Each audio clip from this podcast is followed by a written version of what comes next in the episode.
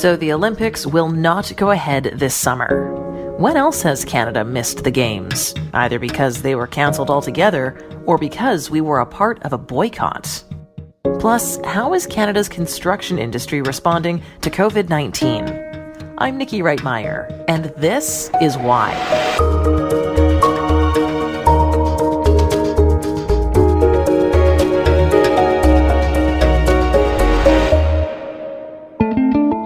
Canada will not be participating in the 2020 Tokyo Summer Olympics. The announcement was made on Sunday, March 22nd. Canada is the first country to announce a pullout of the Tokyo 2020 Olympics.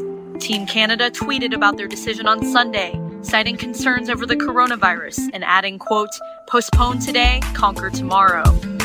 Canada will not send athletes if the Olympics are held in 2020. Basically, the COC has said if you postpone the Olympics to Tokyo in 2021, that's fine. We will go. We are not going this year. Australia has since followed suit. There's only been a handful of times in modern history, since the year 1900, which is the first year that Canada participated in the Olympics, that we as a country have missed the Games. Of course, there were no Olympics during World War I, but following that, an interesting and coincidental pattern has emerged. The year was 1940, and the world was at war for the second time that century. Wheeling east after sealing the Falaise pocket, the 1st Canadian Army commences a tremendous drive for the River Seine. Exactly 80 years ago, in the midst of World War II, the 1940 Olympics were canceled. Where were they supposed to be held? Tokyo, Japan. So 80 years ago this year, the Tokyo Olympics were canceled not because of disease outbreak, but because of the outbreak of war.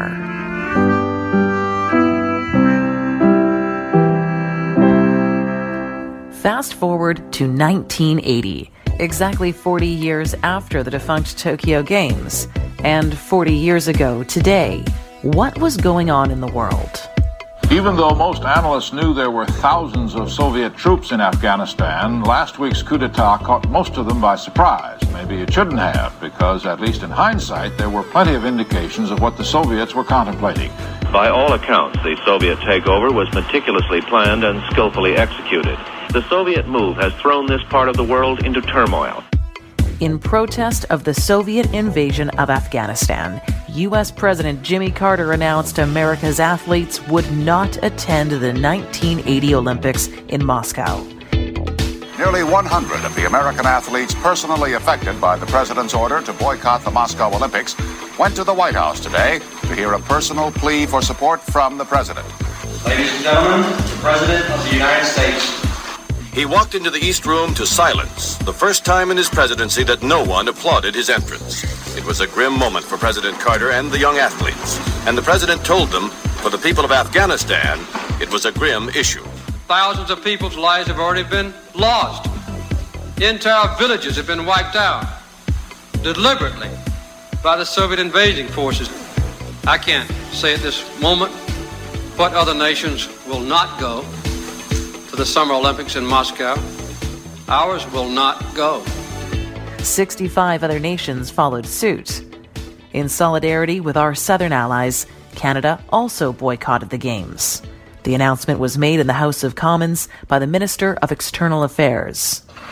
We have decided that the circumstances leave us no choice but to urge the Canadian Olympic Association to inform the organizing committee for the 1980 Olympics that Canadian athletes will not be participating in the Games. We ask Canadian athletes and Canadians generally to support this important decision which has been taken in the national interest. The decision meant that 211 Canadian athletes would not compete in that year's Games in Moscow. In the end, the Olympics in Moscow went on as scheduled, although only 80 nations sent athletes, the smallest number since 1956. The timing could not have been more deliberate. Hours after runners in New York City began carrying the Olympic torch cross country to Los Angeles and the site of the Summer Games, Soviet commentators went on television and radio. The Soviet National Olympic Committee has announced it considers impossible the participation of Soviet athletes in the 23rd Olympic Games in Los Angeles. 40 years later, here we are today. Coincidentally, following that 40 year pattern, Canada will not be participating in the Summer Games in Tokyo, nor will the rest of the world. The Tokyo Games cannot go ahead as scheduled this year. Opposition to letting the Games go ahead in July spiked sharply over the weekend. USA Swimming and USA Track and Field called for the 2020 Olympic Summer Games to be postponed due to growing coronavirus concerns. And Olympic committees in Norway and Brazil have endorsed postponing. And on Monday, Australia's Olympic Committee said they would be pulling out of the 2020 Games. On Tuesday, March 24th, Japan's Prime Minister Shinzo Abe officially requested that the Games be postponed for one year until 2021. Japan has asked for the Olympic Games to be postponed for a year. Well, Japan's Prime Minister Shinzo Abe had a meeting with Thomas Bach, the IOC president, this morning about what to do. They'll still be known as the 2020 Games, but we'll know that Canada was the first nation who said we will not attend if they were held this summer. While postponing the Games is unprecedented, you can add it to the list of odd milestones in Olympic history that we seem to experience every 40 years or so.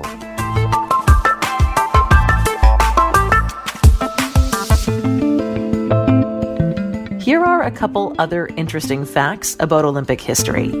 The very first games, back in ancient times, were both a religious and athletic festival held at the sanctuary of Zeus in Olympia, Greece. Competitors would come from different city states and kingdoms, and they'd take part in events like wrestling and chariot racing. We don't officially know the exact origins of the ancient Olympic Games. There are many myths and legends as to how it all started.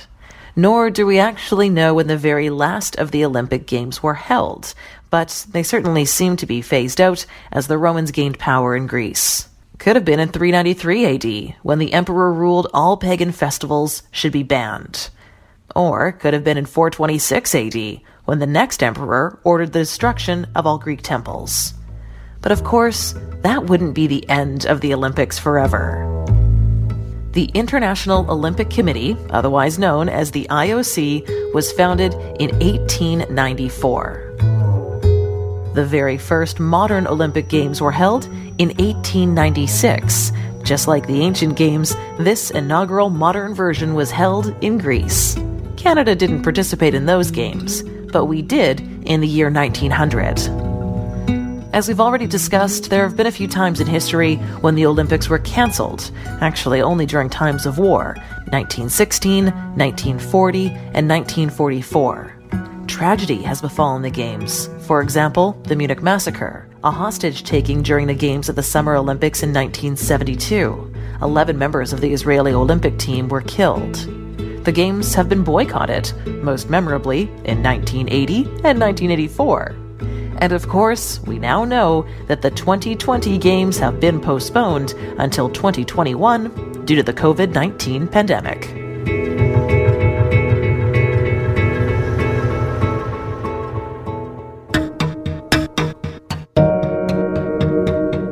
Coming up later in this episode, we look at two Canadian industries in the context of COVID 19 construction and trucking. You're listening to This Is Why, a national global news podcast and radio show. You can download and subscribe now wherever you get your favorite podcasts. Welcome back to This Is Why, a national radio show and podcast from Global News. I'm your host, Niki Reitmayer. You may be at home in some form of self isolation, protecting others and protecting yourself from potentially catching or spreading COVID 19. But as you know, there are many essential service workers employed in so many different capacities that still have to go to work every day. Think about the food that you buy from the grocery store, the products you order online. Well, someone has to deliver it all. Truckers are essential service workers, many of whom drive across the border so we can get the products that we need here in our Canadian stores. especially during this unusual time. How are truck drivers coping with COVID 19? Dave Earle, president of the BC Trucking Association, spoke to radio show host Simi Sara. Let's take a listen. What is it like for the trucking industry right now? Well, you know, like everybody else, our, our members and uh, the drivers that are working for them are, are trying their best to make sure that uh, we're doing all we can to uh, to help during this crisis. It's uh, it's really unprecedented times. Uh, you said it pretty well. There's lots of anxiety around uh, exposure if they're working uh, cross border, moving into the United States, and uh, some of our members are just absolutely hopping busy, and others are uh, are starting to see some uh, some business. Uh, slide off. So it's uh, it's a real mixed bag. Yeah. So where is the business kind of sliding off? Would it be deliveries to restaurants, places like that?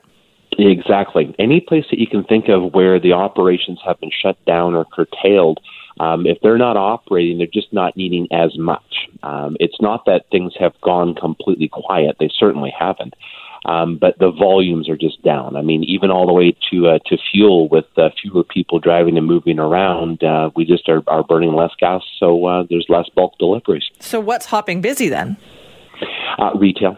Uh, we we had a uh, one of our, our larger shippers uh, is in the uh, the process. Their usual volumes are about 140 trailers a day. Um, over the Christmas uh, time and Christmas season, they can be upwards of 200. Uh, last week, on one of the days, they moved 280. Whoa! And that's grocery yeah. stores, drugstores, pharmacies, that kind of thing. You betcha. It's everything to do with retail that faces you and I as we walk into those stores.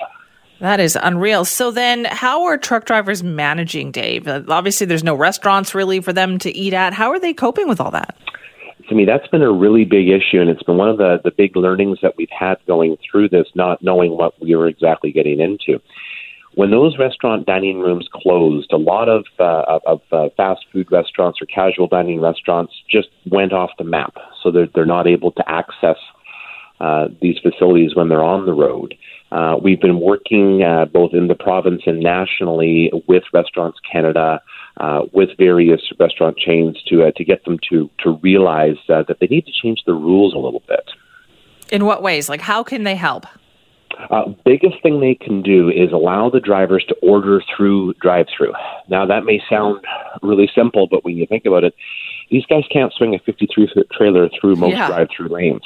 You know, so it's allowing them to actually walk up to the window and place that order. Um, a lot of, of, of drive-through restaurants have uh, have uh, rules in place to prevent that from happening during normal times. Uh, but these aren't exactly normal times, so we're really calling on those restaurants and franchise owners uh, to be alive to that, to allow drivers to come to that that drive-through window and make an order. Now, what about drivers who are coming in from the United States, Dave? Is there concern there, and what kind of precautions are being taken? Well, one of the things that we put together for our members and for drivers that's available on our website is a series of best practices uh, in terms of how to make sure that drivers' exposure is minimized. Uh, we talk about things that we're all familiar with now in terms of social distancing. Well, you know, for a driver, that's not terribly difficult as they work alone most of the day. Uh, but when we think and start looking at how they interact with the customer on either end of the shipment, uh, you know, making sure that they stay in the cab whenever possible, do everything online and orally, um, you know, avoid switching back and forth paperwork. Um, we talk about taking extra food with them in their coolers so they can actually make sure that they don't have to leave the truck as much as possible. Um, many units have washroom facilities built in now, depending on, on what type and what model. Uh, but if they're not, then where can they go to access facilities um, to use a restroom, and then how do you protect yourself when you're doing it? There's lots of anxiety, and uh, a principal reason for that is this isn't their usual business. They're not healthcare workers working with infectious diseases and working in environments where their health uh, is imminently uh, at top of mind for them. Um, mm-hmm. You know, so this has been a big transition, and uh, and we're working hard to provide them with the tools and uh, and knowledge to be able to mitigate. So, is there things that anybody can do that might help here? Yeah, give them a wave, literally. Um, you know, think about the work that they're doing and, uh, and give them a break when you see them on the road. They are the reason that you and I, uh, during this time, can go to the grocery store, go to the drugstore, uh, have those supplies for us. Um, you know, so restaurant owners, please, by all means, open your facilities. Think about how you can interact uh, with the industry and uh, and everybody else. Just uh, keep them top of mind and uh, and think about the work that they're doing. Now, Dave, are the is the trucking industry considered an essential service? Are those truck drivers essential service workers? Yes, uh, they are. They they certainly are, and there's no commodity restrictions uh, moving across the border. So what that means is, at this point, we're we're simply it's you can't say it's business as usual because there is no usual business uh, in this environment. But uh, what we're doing is we're finding a way to make sure the work gets done. Uh, and making sure that that essential those essential goods continue to move. All right, Dave. Thank you very much. And listen, I'm sure we'll be talking to you soon with an update. Anytime. Thanks for thanks for having me, Simi. That's Dave Earle, president of the BC Trucking Association, talking about the issues facing the trucking industry right now. Yes, they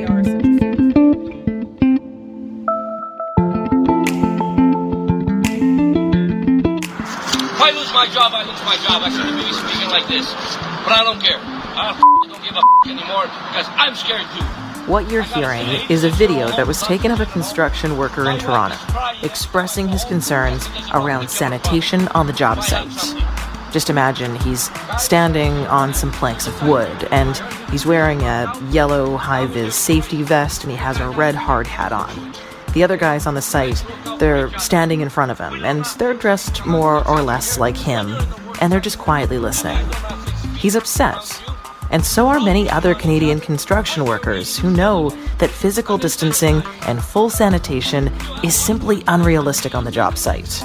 Of course, not every tradesperson is worried or concerned or wants to stop working. Not everybody feels this way. But I did speak with a journeyman electrician named Crystal, who said that she is kind of worried because she knows that in the trades, there's a culture that you show up to work and you work hard, even if you're feeling under the weather.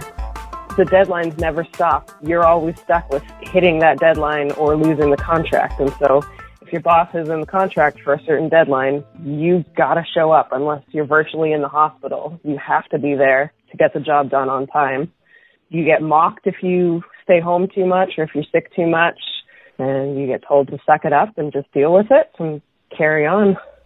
And even right now, does that culture still persist, even though we're hearing repeatedly, stay home, stay home, stay home, especially if you're feeling sick? I'm seeing a lot more people use hand sanitizer, but uh, I've known of at least a handful of people who have been like, oh yeah, I'm just, I'm starting to get a cold, my throat's sore, and are still showing up to work because it's so ingrained in us. Like there's nothing stopping you from getting to the job site. She said it's complicated because some small sites might only have two or three guys working on them and it's not so bad there. But on a big residential site like where she is, she said it's on the builders to draw the line. Talking about shutting down construction is, is a really tricky issue because there's lots of say like smaller companies or a single custom house that only has, you know, three people working in it at a time and that's a lot easier to police or like landscaping companies where you're already outside and you're a small group of people. Uh, but definitely like construction sites for residential houses where, I mean, who knows if anyone's going to even be moving at this point in the next couple of months. They got to get stopped and shut down and nothing's going to change until somebody tells the builders that they have to stop you know, it has to start there. Because I work for a small company, we work for a big builder. If they don't stop, we can't stop. This is Why is produced by me, Niki Reitmayer, and usually by Adam Toy and Dave McIver. You can hear this episode again online, get it wherever you download and subscribe to your favorite podcasts. Thanks for listening, and we'll talk to you next time.